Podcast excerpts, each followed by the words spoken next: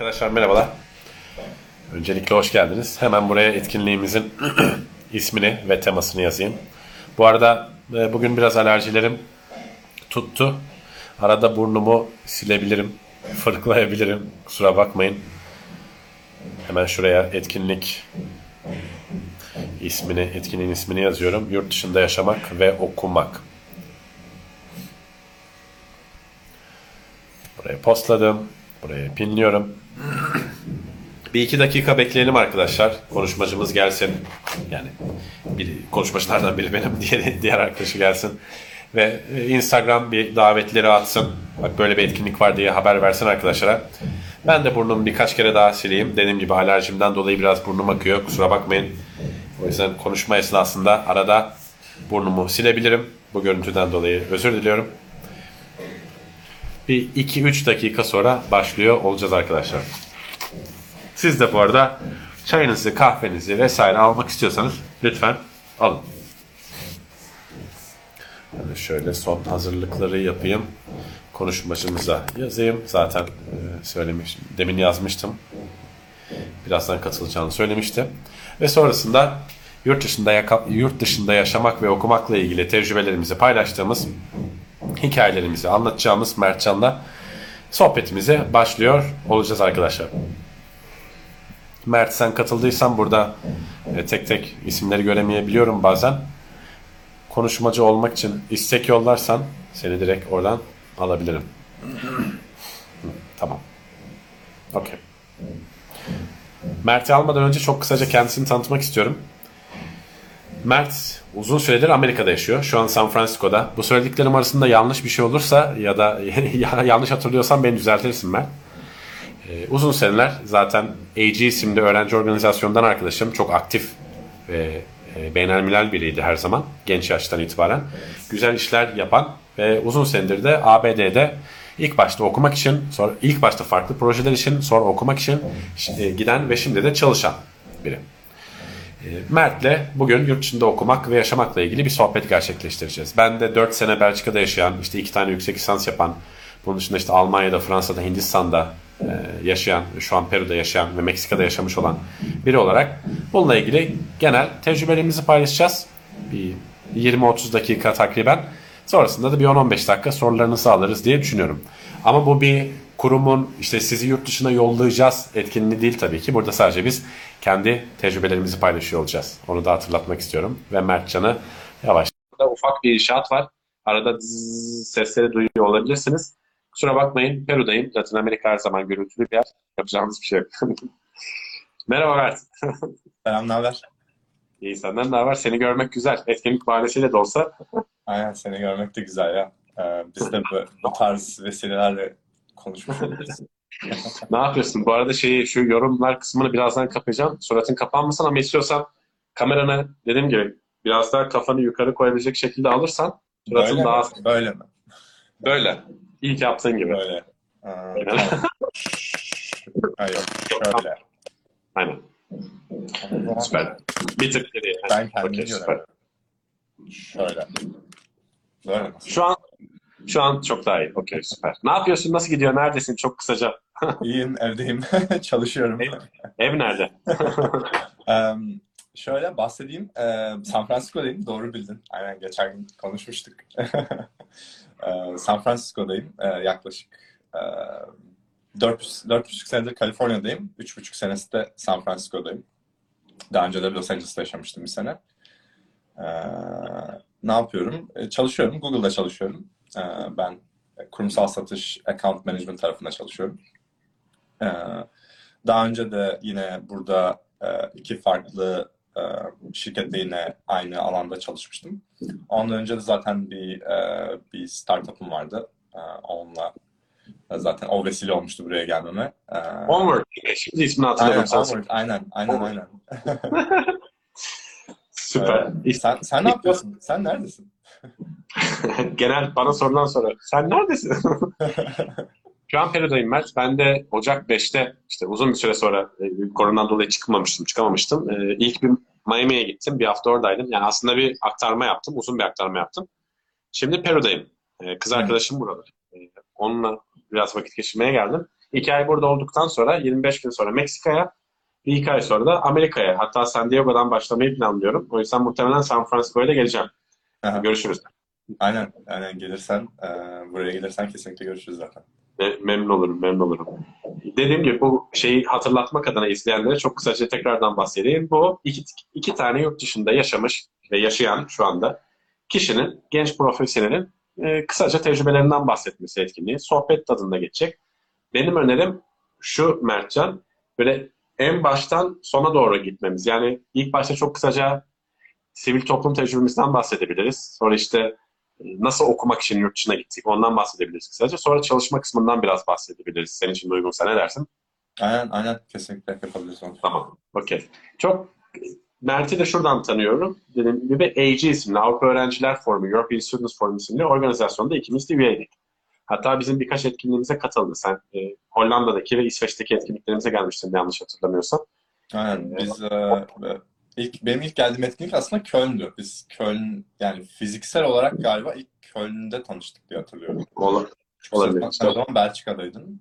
Ee, Ben de- dışarıdan duyana şey gelebilir şu an. Hangi ülkede tanıştık ya gelebilir ama AG hak- sivil toplumdayken hakikaten öyle oluyor. Çok konferansa gittiğimiz için karışabiliyor. İlk nerede tanışmıştık? yani ama şey ben- İsveç'te ben ve Hollanda'da spesifik hatırlıyorum seni. AC İstanbul'da e, yani zaten e, bir süre aktif olarak e, katılmıştın. Daha sonra Belçika'ya yüksek lisansa gitmiştin. Belçika'dan Köln'deki etkinliğe gelmiştin. Ben de o zaman İstanbul'da biraz aktif olmaya başlayıp ilk kez Köln'e gitmiştim. İlk hani fiziksel olarak Köln'le tanıştık ama tabii daha sonra bir sürü farklı yerde Sonradan arkadaş olduk evet. Yani Hollanda'ya Daha- falan. Yani. etkinliklerde atsınırım. Ama en başta dediğim gibi e, Mert de benim orada gördüğümde çok aktif olduğunu hatırladığım e, kaliteli biriydi hakikaten. Yani seni orada çok spesifik hatırlıyorum. Ki şu anda bu etkinliği yapmamızın sebeplerinden biri o. Yani o zamandan beri kendimizi geliştirmemiz. Benim için sivil toplumla başlamak ve özellikle öğrenciler için bence iyi bir kıstas olabilir. İşte seyahat etmek, farklı konferanslara gitmek, Erasmus Plus tarzı, tarzı projelere katılmak ve bunu genelde cebimden, hemen hemen hiçbir zaman cebimden para vermeden çünkü işte e, Avrupa Birliği fonlarıyla yapmak adına ve şu anki olduğum kişi olmam adına büyük bir vesile olmuştu. Senin AG şeyin nasıldı? Sivil toplum e, ne kadar aktiftin sen ve sence sana AG'nin yani genel olarak bir Avrupa Sivil Toplum Organizasyonu'nun kattığı şeyler neler oldu? Çok kısaca bahseder misin? Ya ben eee AC benim için yani çok eee, özel bir yeri var tabii her zaman. Eee, ben çok bilmeden eee, katılıp sonradan çok sevip sonradan çok aktif ol yani aktif oldum. Yani herhalde birçok kişinin katılma eee, şeyi de biraz öyle olmuştur. Eee, bu arada hani eee, ekip yani şu an eee, hani bizi şu an izleyenler AC'yi ne kadar biliyor bilmiyorum ama işte Avrupa Öğrencileri Forumu eee, diye geçiyor. Türkiye'de eee, ben üniversitedeyken e, İTÜ'nün kampüsündeydi. Ee, ben Boğaziçi'nde okudum. Ama ben her hafta cumaları e, İTÜ'nün Maçka kampüsüne gidip oradaki e, toplantılara katılıyordum. E, a- e, yine biraz ondan da bahsedelim mi? E, AC tam olarak ne yapıyordu? Evet. Falan. Benim önerim şu Avrupa yani farklı sivil toplum kuruluşları olduğu için işte AEG, ELSA, EMSA gibi benim önerim insanların bu tarz sivil toplum kuruluşlarına bakması. Yani çok çok kısaca bahsedebiliriz e, ama konudan sapmamak adına e, çok detaylı girmemizi öneririm. Anladım anladım. Ee, evet ya evet A- AC'nin amacı işte yani Avrupa'daki öğrencileri ve gençleri bir şekilde sivil toplumu daha aktif hale getirmek. Bir yandan işte kültürler arası diyaloğu sağlamak gibi gibi o o temalarda. Ee, ben ilk girdiğimde e, çok çok da bir bilgim yoktu ama AC'nin şöyle bir e, çok güzel bir tarafı var. O yüzden e, benim kardeşim de yeni üniversiteye başladı. Ona da çok e, tavsiye ediyorum. E, AC'nin Avrupa genelinde çok fazla e, yeri var, ofisi var. E, küçük ofisleri var üniversitelerde. O yüzden e, hani gezmek ve e, bir şekilde farklı projelere katılmak, sivil toplumda aktif olmak e, çok kolay ve o zaman yani şu an tabii ne kadar değişmiştir bilmiyorum ama çok da ucuzdu. Çok e, hesaplıydı. E, Çok iyi bir fırsat tanıyordu. Ben o yüzden herkese e, özellikle üniversitedeyse ya da genç profesyonelse kesinlikle sivil toplumda aktif e, rol oynamayı öneriyorum. E, Benim için benim için de öyle. Sadece aslında bir yere gitmek için değil, e, Türkiye'de çok farklı etkinlikler yapıp yabancılarla tanışmak, genelde uluslararası çevre edinmek ve bu konudaki vizyonu genişletmek açısından da bir Avrupa Sivil Toplum Organizasyonu'nda olmak çok çok önemli bence. Evet, evet kesinlikle. Yani zaten yani yine hani AC üzerinde değil ama yani birçok organizasyon e, da bunu yapıyor. Yani bir şekilde farklı e, ülkelerden insanlarla bir araya gelmek, onlarla farklı konuları, sivil toplum konularını konuşmak, e, bir şekilde e, işte belki sunum becerilerini geliştirmek ya da konuşma pratiğini arttırmak. Arada da kimler katılıyor diye bakıyorum. E, bu bu e, AC'ye katılan başka insanları da görüyorum. E, o yüzden e, güzel güzel oluyor yani. O yüzden herkese e, tavsiye ederim. Yani bir de şeyi fark ettim sen söyleyince. Hani Aa işte sen Belçika'daydın da biz sonra Almanya'da mı tanıştık, orada mı tanıştık? Sanki böyle e, havalı havalı oradan oraya geziyormuşuz gibi ama hiç öyle değil yani. Köln'deki etkinlikte e, bir kilisenin e, şeyinde kalmıştık hatırlıyorum. Herkes uyku tulumunda e, böyle yerinde, yerde E, ama ama çok çok çok eğlenceliydi yani o yüzden ve ben çok şey öğrenmiştim. Ee, o Benim için de öyle. Yani hakikaten sana baktığımda, bana baktığımda aktif olan gençken sivil, Avrupa Sivil Toplum'da aktif olanlara baktığımda sadece işte bir yere gidip orada bulunma değil, birçok soft skill dedikleri işte sunum, kendini ifade etme, iletişim becerileri, zaman yönetimi gibi ileride kişinin gerçekten potansiyeline erişmesi açısından çok faydalı yetiler de kazandırıyor. Bu arada biri şey sormuş, ek olarak onu söyleyeyim. Üniversitedeki sivil toplumlarla ilgili nasıl bilgim olabilir? Öğrenci işlerinize gidin. Benim en basit öneri olarak öğrenci işlerine gidin ve işte ne ne tarz sivil toplumlar var diye sorun. Ve orada size uygun olan e, varsa üniversitenizde onlara katılabilirsiniz. Çünkü farklı sivil toplumların farklı projeleri olabiliyor. E, onun dışında birçok farklı işte Isaac, AG, ELSA, EMSA gibi yani onlarca sayabileceğim sivil toplum var. İlla AG'ye üye değil buradaki mesaj. Biz ikimiz oradan geldiğimiz için biraz ondan bahsetmek istedik. Ve sonrasında da Mert sen e, Onward isimli bir projeyle aslında yurt dışı macerana başlamaya başladın değil mi? Çok kısaca ondan bahseder misin? AG'de bu yetileri kazandın ve kendin olarak da tabii ki sadece AG'de değil. Sonrasında nasıl devam etti Onward'la?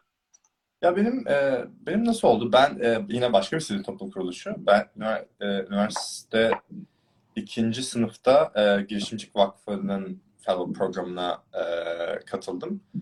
E, orada bizi e, bizi ilk götürdükleri program e, daha doğrusu zaten fellow programına kabul edenlerin götür, götürüldüğü yerlerden bir tanesi Tel Aviv. Evet, Tel Aviv'deki startup ekosistemini görmek için böyle bir İsrail, Tel Aviv.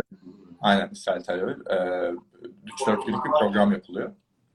Ee, oraya gittikten sonra ben o yaz "Aa, işte Amerika'ya geleyim, işte Amerika'da belki bir üniversitenin yaz okuluna gideyim gibi bir fikrim vardı. Ee, ama sonra böyle tabii e, şey oldu yani, aa işte mesela Harvard ya da Stanford Üniversitesi'nde yaz okulundan iki ders alıyorsun, geliyorsun burada konaklıyorsun, her şey böyle 15-20 bin dolara falan geliyordu. Ee, yani tabii zaten öyle bir para yoktu. Ee, olmadığı gibi hani 15-20 bin doları olsa da hani tam olarak buna değer mi? Hani ben sonuçta artık Harvard'daki, Stanford'daki dersi online de alabilirim. Hani oraya gitmenin, o kadar para harcamanın değeri ne diye düşünmeye başlamıştım. Sonra dedim ki Aa, aslında hani oraya gitmenin amacı aslında muhtemelen senin de şu an biraz yaptığın gibi yani gidip farklı insanlarla tanışıp farklı insanların hikayelerinden öğrenip belki işte yeni şeyleri biraz uygulayarak öğrenmek. Ee, ya da bazı şeyleri oralardan geçmiş insanlara sormaktı. Ben dedim ki Aa, acaba ben e, bir grup arkadaşımla e, böyle bir program organize edip belki San Francisco'ya gelip böyle bir şey yapabilir miyim? Daha sonra bu böyle biraz daha gelişti, büyüdü falan ve e, böyle on, Onward oldu. Onward'ın amacı da e, işte Türkiye'den ve Avrupa'dan, işte İspanya'dan e, ya da farklı ülkelerden, Güney Avrupa ülkelerinden öğrencileri ya da e, işte yeni e, genç profesyonelleri diyorduk biz. E, Amerika'ya getirip yani San Francisco'ya getirip New York'a getirip burada iki haftalık, üç haftalık e, böyle şirket ziyaretlerinin olduğu, böyle uygulamalı workshopların olduğu, e, farklı işte teknoloji şirketlerinde çalışan e, insanlarla böyle coffee chat, fireside chatlerin olduğu e, bir bir bootcamp programları e, organize etmeye başladık. Daha sonra bana Girişimcilik Vakfı'nın arkadaşım Derya da katıldı.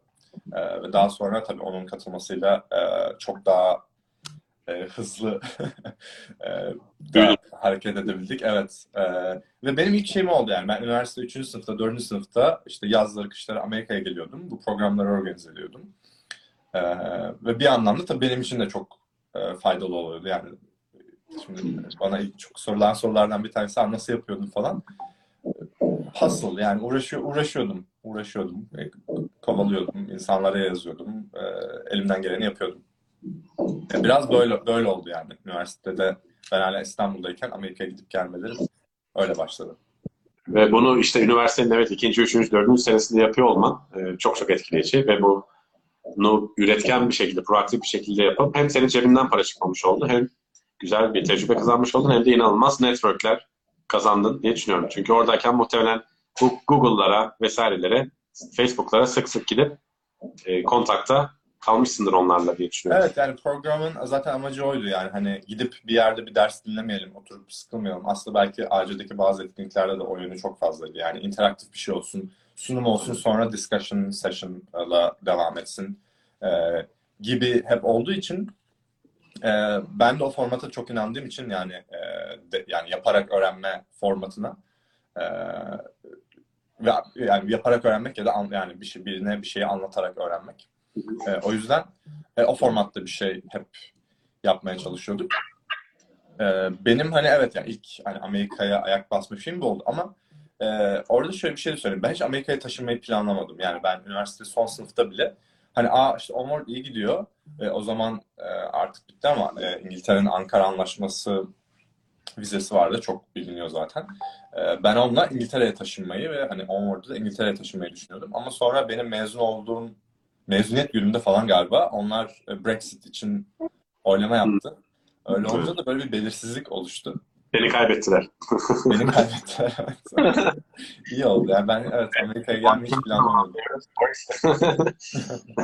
Senin e, senin Belçika'ya gidişin nasıl oldu? Ben aslında ben çünkü benim hani e, Perçin olan arkadaşlığımız başladığında zaten Perçin Belçika'da olduğu için öncesini bilmiyorum yani Perçin'in küçüklük yıllarını bilmiyorum yani. Küçüklük yıllarım şöyle oldu. Üniversitede işte ben de evet senin gibi çok aktif e, çalışarak bu AG, işte AG'de sivil toplumda farklı konferanslara giderek Erasmus Plus gençlik projeleri yazarak gelerek çok tabii üstün körü anlatıyorum şu an ama hasıl yaparak yani çok uğraşarak e, AG'de belli bir isim yaptım. Ve AG'nin biliyorsun her sene 7 kişiyi Brüksel'deki ana merkezine seçtiği etkinlikler oluyor. Agora dediğimiz bu general meetingler, genel toplantılar. Oraya gitmişken benim de planım da yoktu bu arada Belçika'ya gitmek. 2008 AG'nin genel toplantısında Ljubljana'da, Slovenya'da dediler ki Perçin proje yöneticisi pozisyonu boş, aday olmak ister misin? Yani gittiğimde Lüb- Slovenya'ya indiğimde hiçbir fikrim yoktu. Ve oradayken aday oldum ve seçildim. İlk sene Belçika maceram öyle başladı açıkçası. Ve bunun 4 sene süreceğiyle ilgili de bir fikrim yoktu. Ama oradayken zaten biliyorsun bir yerdeyken çok daha kolaylaşıyor bu işte. Evet ya. Ve Evet. oradayken dedim ki ha, bir de Brüksel'de tabii işte Avrupa Komisyonu, Avrupa Parlamentosu vesaire yakınlarda olduğu için siyasetle, daha doğrusu işte gençlik politikaları vesaireyle o konuda ilgim artmaya başladı. Çünkü Daha önce dil edebiyat okumuştum Çanakkale'de. Yüksek lisans yapmaya karar verdim ve orada bir devlet üniversitesinde, KU Leuven'de yüksek lisans yaptım. Fiyatı çok ucuzdu zaten. 200-300 euro falan senelik. Orada çalışıyordum da işte tarlada elma topluyordum, garsonluk yapıyordum vesaire. Paramı öyle biriktiriyordum. Saati 8 euro, 10 euro Bunu kazanıyordum. Belçika hükümeti biliyor mu? Bil bilmiyorum artık çok geç. Bilseler de sanmıyorum. yok yok yasal çalışıyordum. 20 saat çalışma şeyim vardı. Sonra 3. sene AG'de çok aktif olduğum için sadece Belçika'da kalmadım. Birçok farklı ülkedeydim etkinlikler için. Bir de TÜSİAD'da staj yapmıştım. TÜSİAD'da bir kontağım vardı Brüksel ofisinde. Sonra son senemde de ikinci yüksek lisansımı yaptım. O da %100 burslu bir yüksek lisans olduğu için zaten ne- ekstra çalışmamı gerektirecek bir şey yoktu. Avrupa Birliği Genel Sekreterliği bursuyla dördüncü senemi tamamladım ve sonra dönmeye karar verdim. Dönmeye karar neden karar vermem çok şey e, uzun hikaye ama özet olarak e, ne olursa olsun bir yerde kalmak için kalmak istemedim. Ben Türkiye'ye dönüp daha iyi profesyonel hayatıma başlayıp daha kalifiye biri olabileceğim ve kalifiye biri olduğumda zaten istediğim zaman istediğim yerde istediğim şeyi yapabileceğime inanarak Türkiye'ye döndüm. İşte o askerliği vesaire çıkardım. E, genel özeti bu benim Belçika maceramın. Senin de bildiğim kadarıyla e, NBA ile başladı Amerika maceran doğru mu? E, benim şöyle oldu aslında ben e, Amerika'ya yani e, hani İngiltere olmayınca Amerika o yani ikinci alternatifin ama yani öyle bir Amerika planım yoktu o yüzden nasıl geleceğimi de bilmiyordum. E, bir de Am- Amerika'da şöyle bir maalesef bir e, sıkıntı var yani burada e, vize e, vize çalışma vizesi e, hatta okuma vizesi bile Avrupa diye kıyasla yani benim e, kendi deneyimlerimi gözlemliyorum yani hep çok daha zor oluyor e, çok daha sıkıntılı oluyor. O yüzden ee, ben önce buraya bir e, bir sertifika programına geldim aslında. Ee, California Üniversitesi Los Angeles'ın em, böyle işte yani e, genç profesyoneller ya da işte e, halihazırda çalışan insanlar için bir senelik sertifika programları var. Hani bir konuya odaklanıp o konu ya o konuda kendini geliştirmeni sağlıyor. Ben işte işletme alanında bir bir programa geldim. E, 10 aylık bir programdı. E, o program güzeldi. Açıkçası ben yani Türkiye'de aldığım eğitim iyiydi diye düşünüyorum genel olarak. O yüzden hani orada çok mükemmel yeni bir şey öğrenmedim ama şöyle bir etkisi oldu. E, hani buraya böyle bir biraz yumuşak bir geçiş oldu yani böyle çat diye birden gelip burada bir iş kurmaya çalışmadım. E, öyle bir yine bir okul kendini geliştirme e, süreci oldu. Bir yandan Los Angeles'ta yaşamaya başladım tabii. E, daha sonra da e, ama o süreçte de şöyle bir şey oldu. Okul e, biterken benim e, benim için yani çalışma deneyimim o kadar eğlenceli olmamaya başladı. Yani bir de e, hani bir de param yani finansal olarak e, çok zorlanmaya başladım. Öyle olunca yani o noktada bir karar vermem gerekiyordu. Yani, yani devam edecektim. E, biraz daha zorlayacaktım. Ya da işte e, başka bir yerde iş aramaya başlayacaktım. O zaman aslında ilk mülakat yaptığım şirket Google'dı. E, Google'ın İrlanda e, ofisindeki bir pozisyon için mülakat yapmıştım. Hatta çok emindim yani. Aa işte ben İrlanda'ya geri dönüyorum. Hani Avrupa'ya geri dönüyorum. Kesin, kesin, kesin alıyorlar dedi. Ee, yani son aşamaya kadar da gelmiştim ama son aşamada teklif vermediler. Yani e, o, o, o geceyi hiç hatırlamıyorum ya. Çok uykusuz falan kalmıştım yani. Hiç uyuyamamıştım. Ee, öyle daha sonra da hani dedim ki Los Angeles çok bana göre değil. Burası çok böyle entertainment, çok böyle işte herkes ünlü olmaya gelmiş falan. Çok benim ilgimi çeken şeyler değil. O yüzden ben San Francisco'ya taşınayım. Hani teknoloji şirketleri de daha çok orada. Orada iş bulmaya çalışayım deyip buraya taşındım. Öyle. Sonra e, sonra zaten iş aradım, iş buldum. E, işler değiştirdim. E, öyle yani şu anki geldiğim yerdeki nokta bu. Okey. Benim de Belçika'dan sonra şöyle oldu. Dönmeye karar verdim. Dediğim gibi bende de 7 sene kalırsam Belçika vatandaşlığı alabiliyordum. Şu an Türk pasaportum var sadece. Ama işte 2-3 sene kalayım da ne yaparsam yapayım kalayım istemedim. İşte dönercilere çalışayım vesaire. Değil. E, Ben gerçekten hayattaki planlarıma ne uyuyorsa onu yapmak istiyorum diye Türkiye'ye döndüm. Hatta birçok insan niye döndün, manyak mısın vesaire. Ama bunu söyleyenler genelde yurt dışında yaşamamış insanlar. Yurt dışında yaşamak çok da zor bir şey. Sen de biliyorsun zaten. Böyle Evet. gittin, aa süper San Francisco ne kadar eğlenceli değil. Evet, buna iyi giden bile. Ee, ve sonra dediğim gibi istediğim zaman istediğim yere gidebilecek, işte refah ve seviyeye gelebilecek bir hayatta ilerlemeye çalıştım. Ve eğitmenlikte profesyonelleşme, işte kurumsal tecrübem vesairelerden sonra eğitmenlikte profesyonelleşmeye başladığım zaman bu hayalime daha da yaklaşabildim. Çünkü zaten AG'den ve Belçika yıllarımdan gelen ve seyahatlerinden gelen ciddi bir işte uluslararası tecrübeyle bunun aslında zor olmayışını anlamamdan tut, bir süre sonra kendi paramı kazandığımda ve bunu özgürce yapabildiğimde finansal olarak da bunu e, karşılayabildiğimden tut, kafa yapısına kadar birçok farklı parametre benim şu an tam yaşamak istediğim bir hayatı yaşamama bana vesile olmaya başladı. Yani, yani şöyle benim için zenginlik ne diye sorduklarında şöyle söylüyorum. Mesela ben İstanbul'dayım ve bana bir mail geldi. New York'ta bir barda yarın bir stand-up var. Bu akşam o uçağa binip yarın New York'a gidip o stand-up'a gidebiliyorsam ve bunu finansal olarak hiç dert etmiyorsam ben o zaman zenginim. Benim için şey bu zenginlik anlayışı bu. O yüzden dert etmiyorsan o zaman hakikaten zenginsin. Aynen onu dert etmeyip onu yapab ve onu yapabilecek özgürlüğe sahipsen. Çünkü örnek veriyorum 50 bin, 10 bin dolar maaş alıyorsun ama işe gitmen gerekiyor. O da şey biliyorsun. Hem özgürlük hem finansal gücü birleştirip istediğim zaman istediğim yerde olabilmek benim için en cezbediciydi. Ve yine dediğimiz gibi işte AG'deki o tecrübelerimiz, farklı ülkelerden insanlar tanımak, seyahatler yapmak, sonrasındaki tecrübelerimiz, yurt içinde yaşamak, uluslararası bir kafa yapısına bürünmek. Bunları benim için mümkün kılmış oldu. Ve şu anda dediğim gibi e, Latin Amerika'dayım, Peru'dayım, işte Meksika'ya gideceğim, Amerika'ya gideceğim ve genelde bir senenin 6 ayında, 8 ayında, 9 ayında e, seyahatte ya da bir ülkede oluyorum. Hep böyle sırt çantamla gezmiyorum ama bazen bir ülkede 2-3 ay kalıyorum. Senin de 4,5 sene oldu dedin değil mi Mert? Aynen 4,5 sene oldu. Bu yaz sonunda 5 sene olacak. Baya baya oldu yani. Evet. Be. Peki şey nasıl oldu? Onu insanlar merak ediyor çünkü. Google'da çalışıyorsun. Çok havalı bir şey, harika bir şey. En azından dışarıda gözüktüğünde ama umuyorum, e, umuyorum ve inanıyorum ki keyiflidir de. E, Google'a girmek birçok insan için aa imkansız nasıl e, olduğu için senin o Google sürecin ne? E, bir onu sormak istiyorum. Sonra da izleyenler için şunu eklemek istiyorum. Sorularınız varsa yoruma koymayın çünkü kaynıyor. Soru kısmından yazın. Bu sohbetin sonunda yani 10 dakika sonra sorulara geçeceğiz zaten. Ama Mert öncelikle bu Google maceranı dinlemek istiyorum.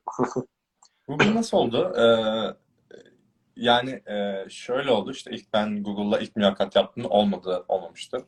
İrlanda'dı. Daha sonra e, daha sonra ben başka bir şeye daha başvurdum.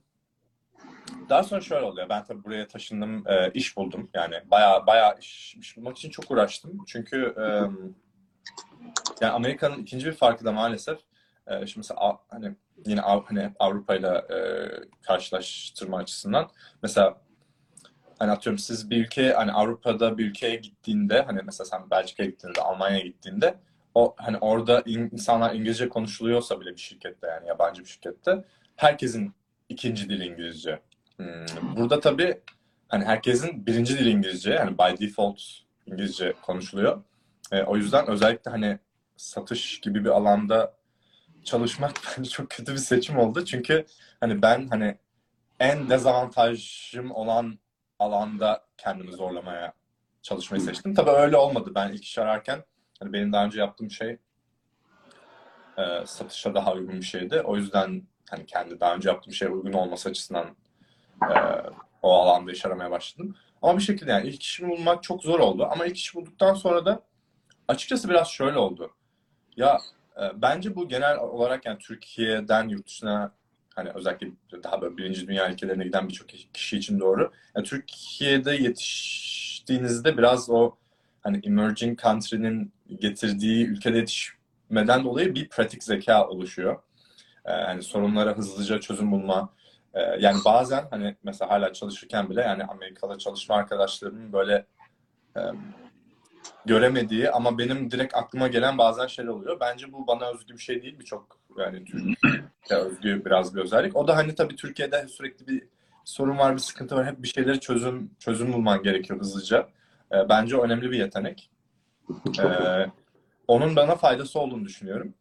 Ee, ilk işimde öyle bir izlenim oldu. Yani ben böyle şey oldum. Aa hani bu kolaymış ya. Yani bu o kadar o kadar şey değilmiş yani. Burada çalıştığım insanlar benden daha e, zeki ya da benden çok daha çalışkan değil. E, o şeyden sonra ikinci işime geçtim zaten belli bir süreçten sonra. E, daha sonra Google e, bana e, şimdi Türkiye'de çok olmadığını biliyorum ama e, özellikle burada hani biraz tecrüben varsa ve hani iş, iş çok alan iş, çok işe alınan bir alanda çalışıyorsan ki e, tekno, tech, tech sales yani teknoloji satış işi burada öyle bir alan. Yani çok çok pozisyon var, çok iş imkanı var. E, LinkedIn'den e, recruiterlar yazıyor. E, hani böyle pozisyon var ilgilenir misin diye. Bana da Google'dan bir recruiter yazmıştı. Yine İrlanda'da bir pozisyon. Ben o zaman e, mobil alanda bir işte çalışıyordum. O pozisyonla ilgili yazmıştı. İkinci mülakatım öyle oldu. O da olmadı. Onda da yani yine Çağırıyorlar hep onlarda dalga mı geçiyorlar? Evet insan bir de öyle düşünüyor değil mi? Ama öyle değil yani. Çağırıyorlar ama yine sen 5 aşama Çalışmak ister misin? Ha pardon çalışamazsın. Çalışan düşünüyorduk ama beklediğimiz gibi çıkmadın herhalde. Ee, Mesaj öyle oldu yani benim için. Ama o headhunter'lar, kafa, kafa savcıları, işe alımcılar e, genelde o firmayla çalışmıyor tabii. E, outsource edildikleri için, taşeron oldukları için onlar her işe alınandan para kazanıyorlar. O yüzden saldırıyorlar e, kap, kalifiye gördükleri Evet, kişilere. Ee, Google Google bunu kendi yapıyor. Onu outsource etmiyor. Ee, yani Google kendi içerideki bir recruiter'ıydı. Ama tabii yani Google'daki bir recruiter'ın da hani işe alım anlamında çok bir Tabii. e, şey yok. Yani recruiter'lar genelde ilk aşamada ilk böyle o hani iş ilanındaki şeyleri eleyen kişi yani e, asıl karar veren işte hiring manager denen yani iş hani Hani seni işe alacak müdür, asıl müdür. O karar veriyor. Ee, orada da komitede beni işe almama karar verdi. Ama yani o süreç devam etti. Daha sonra ben e, ben artık yani çalıştığım şirketten biraz sıkılmaya başlamıştım.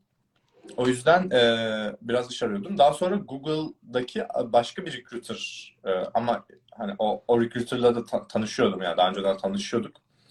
O ulaştı ve dedi ki abi Mert böyle yeni bir pozisyon var hani e, hani daha sana daha uygun olabilir. Hani tekrar görüşmek ister misin?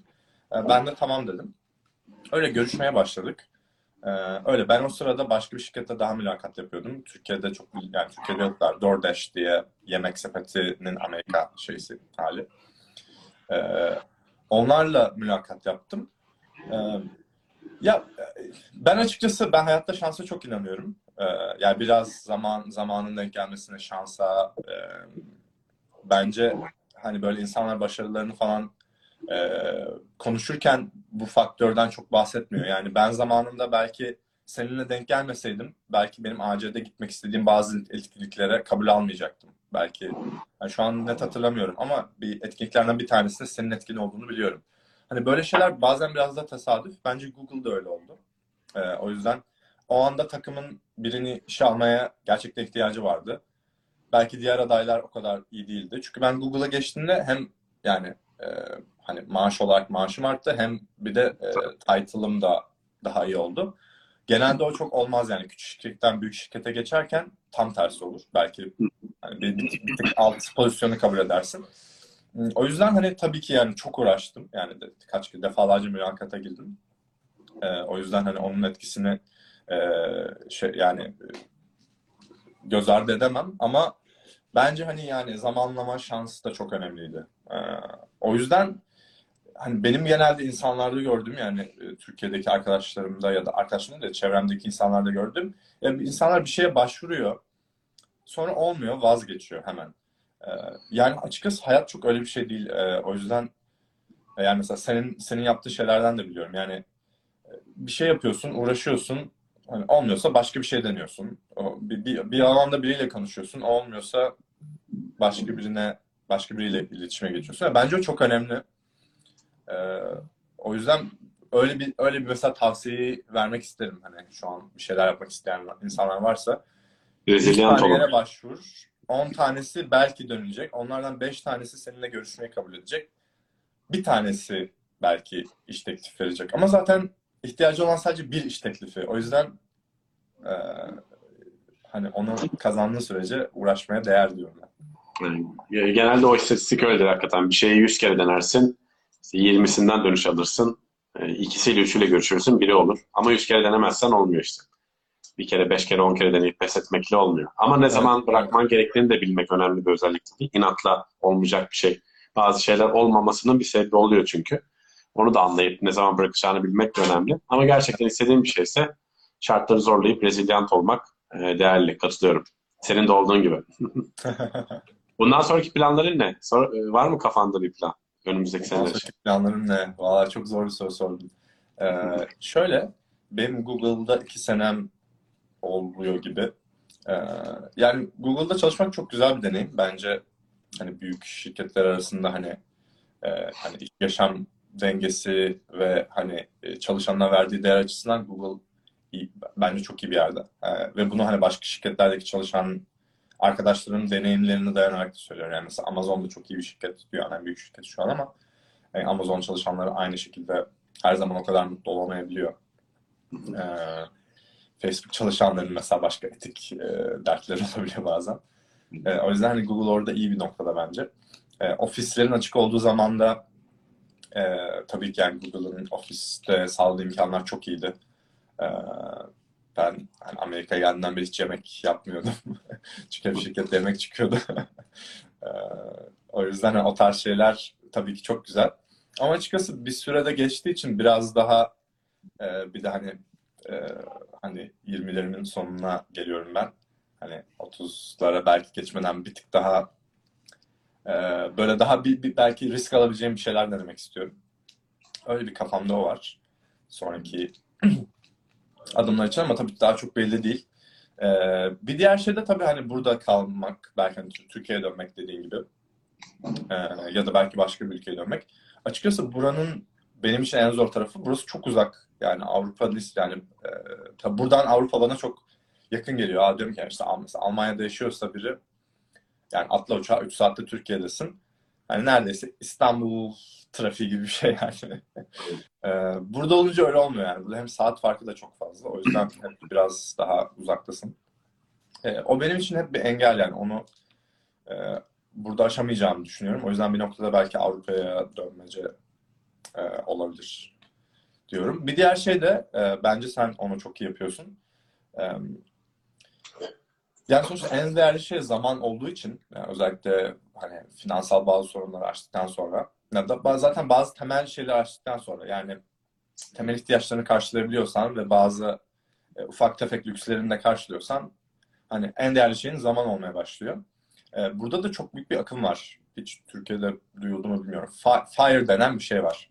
Um, FIRE'ın açılımı şey e, Financial Independence Retire Early. Böyle bir akım bu. Burada insanlar mesela burada da teknoloji şirketlerinde çalışan birçok kişi e, çok para kazanmasına rağmen çok az para harcıyor ve o parayı biriktiriyor ve Erken amacı olmak. evet yani 35 yaşında, 37 yaşında emekli olmak e, rahat bir şekilde. Çünkü emekli olduğunda diyor ki hani ben artık hani iş, iş bulabilir miyim, iş bulamaz mıyım, ay param biter mi derdim olmadan neyi denemek istiyorsam Evet. onu yapmak istiyorum diyor. Ee, mesela önemli bir şey yani Türk- Türkiye'de yani yine böyle bir şey var mı, böyle bir düşünce var mı bilmiyorum ama hani e, paradan bağımsız olarak özgürlüğünü kazanmak e, bence önemli bir şey. O yüzden e, biraz onu da düşünüyorum. Ve bence bir şirkette çalışıp böyle adım adım yükselerek oraya gelmek biraz uzun bir yol gibi geliyor. O yüzden e, hani o, orası nasıl olur bilmiyorum yani. E, hani yani Google'da kal, kalırsan e, ya işte aşama aşama devam ediyorsun ama hani birden 10 kat bir şey atlamıyorsun yani ufak ufak adımlarla ilerliyorsun. Yani o bilmiyorum hayat kısa ona değer mi bil- bilemiyorum. Ona bak, bakacağız. Anladım. Sen neler Evet. sen neler yapmayı düşünüyorsun? Valla ben yaptığım şeyi devam ettirmeyi düşünüyorum. Dediğim gibi yaptığım şeyden memnunum. Yani uluslararası eğitmenlik yapıyorum. İşte Türkiye'de de farklı ülkelerde gidip kurumlarla çalışıp eğitim veriyorum. Proje yönetimiyle ilgili anlatıyorum. Zaman yönetimi, stres yönetimi. Bir eğitmen ekibim var. Onları koordine ediyorum. Yan projelerim var bir sürü. Bunların hepsini böyle gelir getirecek şekilde ve automated, otoma, yani sistemli bir şekilde getirecek şekilde. İşte şimdi online eğitimlerim var. Onları satıyorum Udemy'de, orada burada farklı kaynaklardan gelirler gelsin ki e, dediğim o zenginlik seviyesine ulaşayım ve e, istediğim zaman istediğim şeyi yapabileyim. Ama milyoner olduğum zaman da şey yapmayacağım hiçbir zaman yani. Tamam bundan sonra hiç iş yapmayacağım. Hep hayatım Bahamalarda, yani Turks and Caicos'ta geçireceğim değil. E, ben yarı çalışmayı, yarı keyif yapmayı seviyorum. E, benim en büyük lüksüm seyahat. Dünyanın farklı yerinde farklı deneyimler yaparak, onları paylaşarak insanlarla samimi bir şekilde ve bunun mümkün olduğunu insanlara göstererek çünkü yapan biri olarak biri yapabiliyorsa demek ki mümkün. Ee, işte Türklere, Türk birinin bunu yapabildiğini ama uluslararası yani dünyaya bunu gösterip yani herkesin bunu yapabileceğini göstermek ve hikayemi anlatmak. İşimden çok keyif alıyorum ben. Eğitimlerden, konuşmalardan, bu tarz etkinliklerden. Beni çok tatmin ediyor.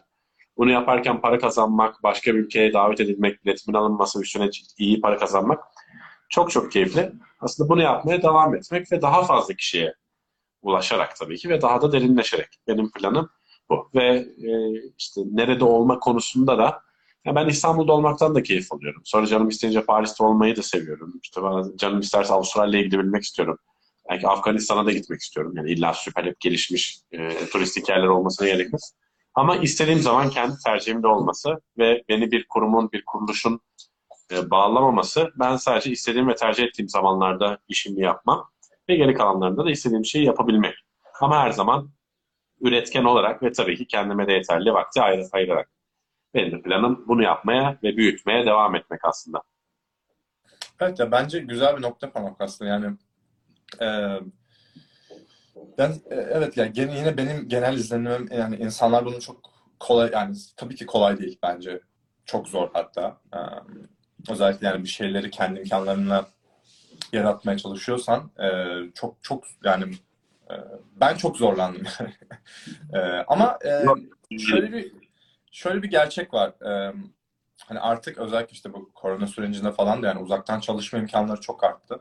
Ben e, bayağı da takip ediyorum e, uzaktan çalışmayla ilgili gelişmeleri. Yani şu an Türkiye'de e, hani çok iyi bir İngilizce bilen ve birkaç senelik kendi alanında çalışma deneyimi olan hemen hemen birçok alan için e, Türkiye'den çalışabilecek ve hani dolar ve euro ile para kazanabilecek çok fazla imkan var. Aynen. Ee, tabii bu işte biraz artık nomad life'ı da çok daha kolay ve mümkün kılıyor. Yani, yani sen mesela şu an Peru'dasın. E, e, işlerini oradan internetin olduğu her yerden yürütebiliyorsun. Konuşmalarına girebiliyorsun. Belki en fazla saat farkının arada zorlayacağı şey. Ona göre organize ediyorum kendimi. Zaten artık global dünya yani. Herkesin işi her yerde oluyor. Aynen. Ee, ya bunlar çok mümkün. Yani biraz birazcık merak edip bakıp Aa, ben neler yapabilirim bile başlıyor. Ama bence hepsinin prerequisite'i yani olmazsa olmazı İngilizceyi çok iyi bilmek. Yani e, eğer hani tek bir tavsiye akılda kalması gerekiyorsa yani İngilizceyi İngilizcenize halletmek- odaklanın. ee, çok çok önemli. Kesinlikle. o yüzden hani senin bu konuda da çok fazla şey yaptığını da biliyorum. Ee, aslında onlara istinaden bile söylemedim. Yani hani e, hani ya ben kardeşime de hani şu an hazırlık okuyor. Hani yani çünkü İngilizceyi hallettiğinde hani sadece hani iş iş için değil yani başka bir ülkeye gittiğinde o insanlarla iletişim kurmak için, farklı ülkelerde yeni insanlarla arkadaş yapabilmek için de çok önemli. Ve sadece hani aa okuyorum anlıyorum da değil yani çok çok iyi İngilizce bilmek çok fark ediyor. Yani o yüzden e, bence hani e, eğer hani şu an mesela üniversitede olan ya da yeni mezun olan ama hani İngilizcesiyle ilgili endişeler olan varsa yani buna zaman ayırın. Yani gerekirse iş gücü bırakın. 6 ay, 8 ay buna uğraşın. E, ve çok yani çok bence çok hani verdiğin emeğin kat geri dönüşünü kat kat alabildiğin bir alan İngilizce bilmek. Kesinlikle. Ben de şu an paramın %90, %95'ini İngilizce sayesinde kazanıyorum. İngilizce dilinde yaptığım çalışmalar ya da İngilizce ile ilgili anlattıklarım ya da İngilizce konuştuğumdan dolayı aldığım teklifler. Ve evet onu üst düzey bilmek çok işi değiştiriyor. Yani İngilizce mutlaka bilin ama üst düzey içinde uğraştığınız zaman o zaman hakikaten istediğiniz yerde istediğiniz şeyi Google'da, Facebook'ta, kendi firmanızda her neyse çok daha rahat yapıyorsunuz. Birçok farklı Evet. parametre. Bir de evet, yani mesela Türkiye'de e, mesela geçen gün e, WhatsApp grubunda arkadaşlarımla paylaştığım bir iş ilanı. Burada Pro- Product Hunt diye bir e, web sitesi var. Belki arada bilenler vardır.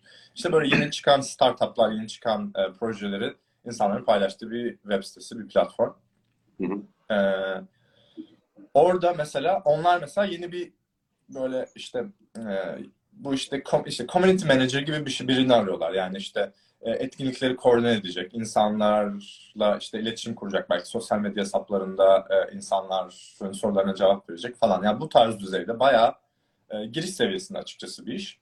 E, ama hani vermeye hazır oldukları maaş, e, işte Amerika'da maaşlar yıllık söylenir ve vergisiz, vergi öncesi söylenir. E, 25 ile 50 bin dolar arasında maaş vermeyi kabul ediyorlar. E, mesela Türkiye'de yani böyle biraz işte etkili, üniversitede etkinlik organize etmiş ki Türkiye'de bu tarz şeyler yapan çok insan var. Arada işte etkinlikler organize etmiş, biraz sivil toplum hayatı olan ve İngilizcesi çok iyi olan bence birçok kişinin kolaylıkla kalifiye olabileceği bir iş. Ve bu iş hani e, Türkiye'deki şu an vergi muafiyeti yasası sebebiyle de hani çok rahat ayda net e, 2-3 bin dolar kazanılabilecek bir iş.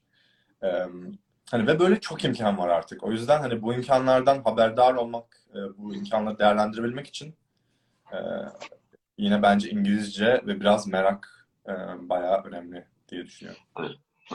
İngilizce merak ve dediğin gibi rezilyans, pes etmemek asıl. Evet ya o evet çok çok çok önemli evet. Çok vaktimiz kalmadı. Biraz uzattık sohbeti ama bir, birkaç soru alabiliriz. Ee, sorulardan bakacağım sorulara. Yorumlardan bakmayacağım arkadaşlar. Mesela Tuğçe şunu sormuş. Şu an yaptığınız işin avantaj ve dezavantajlarından biraz bahsedebilir misiniz? Avantajlar açık büfe yemek. Ben de bu arada ha onunla ilgili şunu ekleyecektim. Şey, e, Google İsviçre, Zürih ofisine gitmiştim ben de. Orada yine AG'den bir arkadaşım çalışıyordu.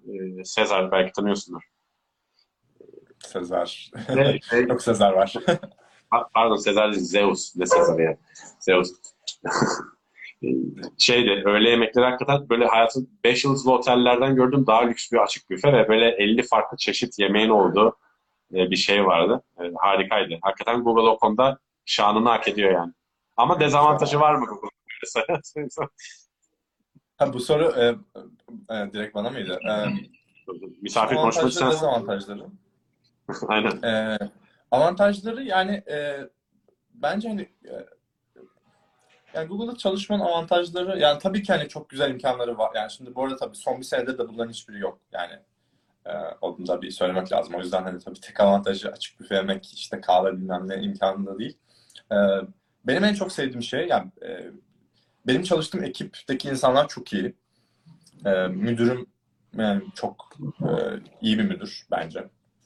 E, ve çalıştığım insanlar çok zeki yani bana bir şeyler katıyor ya da beni e, bazen hani biraz zorluyor hani kendimi geliştirmemi sağlıyor. Bence bu en büyük avantajlarından biri. E, ve Google'da yani Google Avrupa ofislerinde daha çok var o kültür. Ama burada da var. Yani Google'da çalışan insanlar hani böyle çok macera perest. Yani ben hani Google'daki arkadaşlarımla e, böyle tatillere gittim birlikte ve çok böyle değişik şeyler yaptık. E, mesela bir tanesinde Güney Gün işte arkadaşım Tuğçe o da İrlanda ofisinde çalışıyor. Onunla mesela Güney Afrika'ya gittik.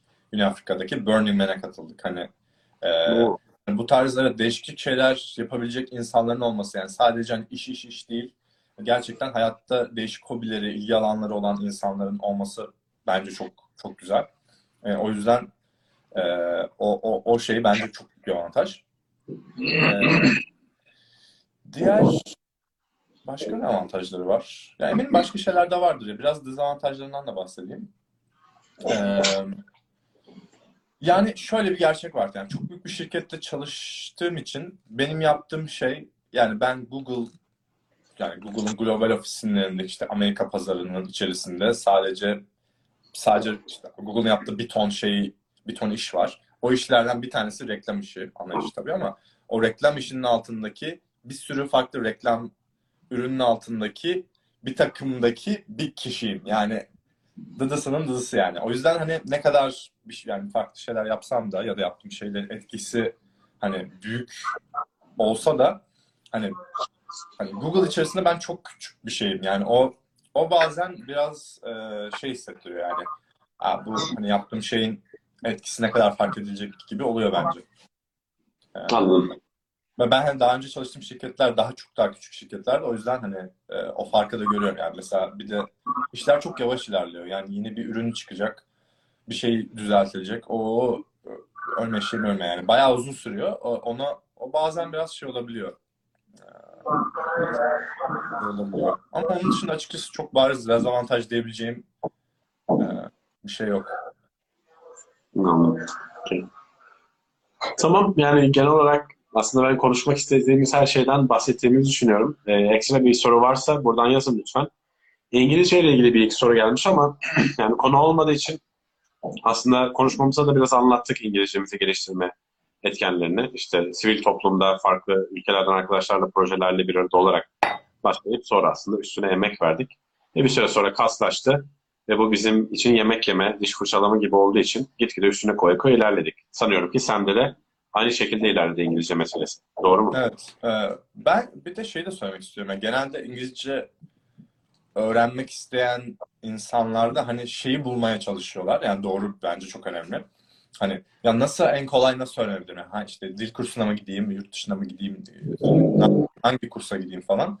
Ee, ya bence İngilizceyi adam akıllı öğrenmek isteyen herkesin bir sene böyle e, bayağı sağlam çalışması gerektiği yani biraz emek vermek gerekiyor. Çünkü yani maalesef hani e, İngilizce dil yapısı olarak Türkçeden çok farklı. E, zaten Türkçe çok zor bir dil.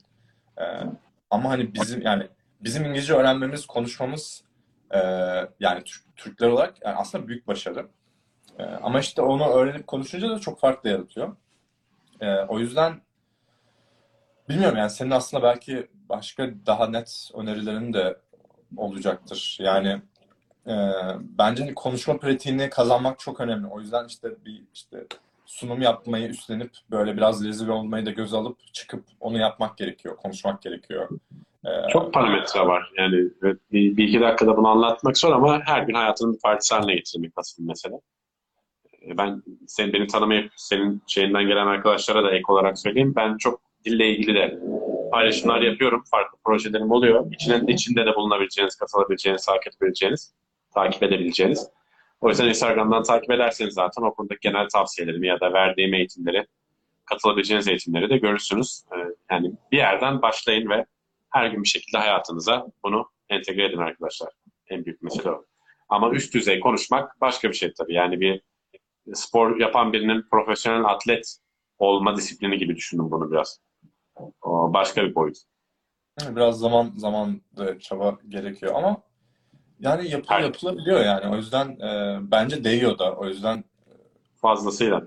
Evet. Fazlasıyla. Okey Mert, senin eklemek istediğin, söylemek istediğin bir şey var mı? Ben çok keyif aldım. Güzel bir sohbet oldu. Seni görmek aynen de aynen güzel. çok iyi oldu. Biz sanki e, biz e, aramızda catch-up yapmış gibi oldu. E, benim başka eklemek istediğim şey ya belki e, hani yurt dışında böyle belki alternatif düşünenler için birkaç bir şey söyleyebilirim. E, ben mesela hani tabii yani o kişinin amacına da çok pahalı yani e, bağlı. E, yani hani yurt dışına çıkmak amacı insanlar çok farklı olabiliyor. Yani bazısı gelip başka bir ülkeye yerleşmek istiyor. Bazısı işte birkaç sene çalışıp deneyim kazanıp geri dönmek istiyor. Bazısı hani sadece dilini geliştirmek istiyor. Ee, yani amaç biraz gelip bir yerde kalmaksa, başka bir yere yerleşmekse e, ben ben artık Amerika'yı önermiyorum mesela. E, Amerika e, gelmesi kalması çok zor, çok karışık, böyle e, sürekli uğraştırma çok pahalı bir yer. E, onun yerine hani çok hani hala Kuzey Amerika diyorsanız Kanada'yı Kanada'yı öneriyorum. Hmm, o bir, bir tavsiye olabilir. Ee, ikincisi e, yani bence yine hani hangi ülke neresi olacak orada hani al- alınan riskler ve hani o risk reward şeyi e, bir şekilde aynı şekilde yani hani Amerika ya bence hani gelmesi e, ya da işte kalması ya da işte yani Kuzey Amerika gelmesi kalması daha zor daha pahalı ama hani bir şekilde buradaki imkanlar da ona göre kendini e, çıkarıyor diye düşünüyorum. Ee, diğer başka bir tavsiye de e, ya ben şeyi hani tekrar çok önereceğim yani eğer hani insanların kafasında bir şey varsa onu hani yılmadan uğraşmaya uğraşmak hani başarının bence en önemli hani ne kadar zeki olduğunuzdan ne kadar çok çalıştığınızdan da ziyade yani o resilience ve uğraşma şeyine girmek bence en büyük faktör. Yani hmm, o yüzden hani şeye çok takılmamak lazım. Ya ben bunu bilmiyorum, bunu öğrenemem değil. Yani dene, dene, denemek, çabalamak bence en büyük fark yaratıyor. aynen. Zaten bir şeyin olmadığını görüp yani başarısız olmak ya da olmadığını görüp devam etmemek de en azından insanı şu psikolojiden kurtarıyor. Yapsaydım ne olurdu demiyorsun. Geriye dönüp pişman olmak bence bir insanın yaşayabileceği en büyük acı. En azından Evet. denedim. Gittim, olmadı, döndüm, başvurdum, olmadı, başka bir şey oldu. Ama yaptım, denedim. Gerçekten istediğin şeyleri denemek. E, ve olmuyorsa da vazgeçebilmek. E, ama şartları zorlayarak biraz denemek e, önemli diye düşünüyorum. Aynen, aynen evet. Okey. Ağzına sağlık. Teşekkürler. Öyle, aynen güzel oldu. Yine arada yaparız istersen. Aynen. San Francisco'da yan yana yaparız. Anlaştık. Tamamdır Mert. Teşekkür ediyorum. Arkadaşlar katıldığınız için teşekkür ediyorum. Mert'i burada görüyorsunuz zaten. Only.mertcan. Beni de perçinlemekten. ben e, ben Takip arada Instagram hesabım kapalı ve e, ben hani sadece e, tanıdığım arkadaş ve aile çevremle paylaşıyorum. Public eğer figure benimle- iletişime geçmek isteyen varsa beni LinkedIn'den e, ekleyebilir çünkü e, Instagram'da tanımadığım kişiler. Or- Muhtemelen Mertcan değilsin. Orada nesin? LinkedIn'de nesin? Mert Can'ım sadece. Benim yani Mert Can Google yazısını çıkar herhalde. Mert Can herhalde. Mertcan isim, isim soy isim arkadaşlar. Mert Can Aynen. yazarsanız çıkar. isim ayrı, soy isim ayrı. Evet. Google. Yazınca herhalde çıkar diye düşünüyorum. Tamamdır Mert. Teşekkür ediyorum arkadaşlar katıldığınız için. Teşekkürler. Umarım keyif almışsınızdır. Kendinize çok iyi bakın. Görüşürüz. Mert, görüşürüz seninle. Görüşürüz. Bay bay.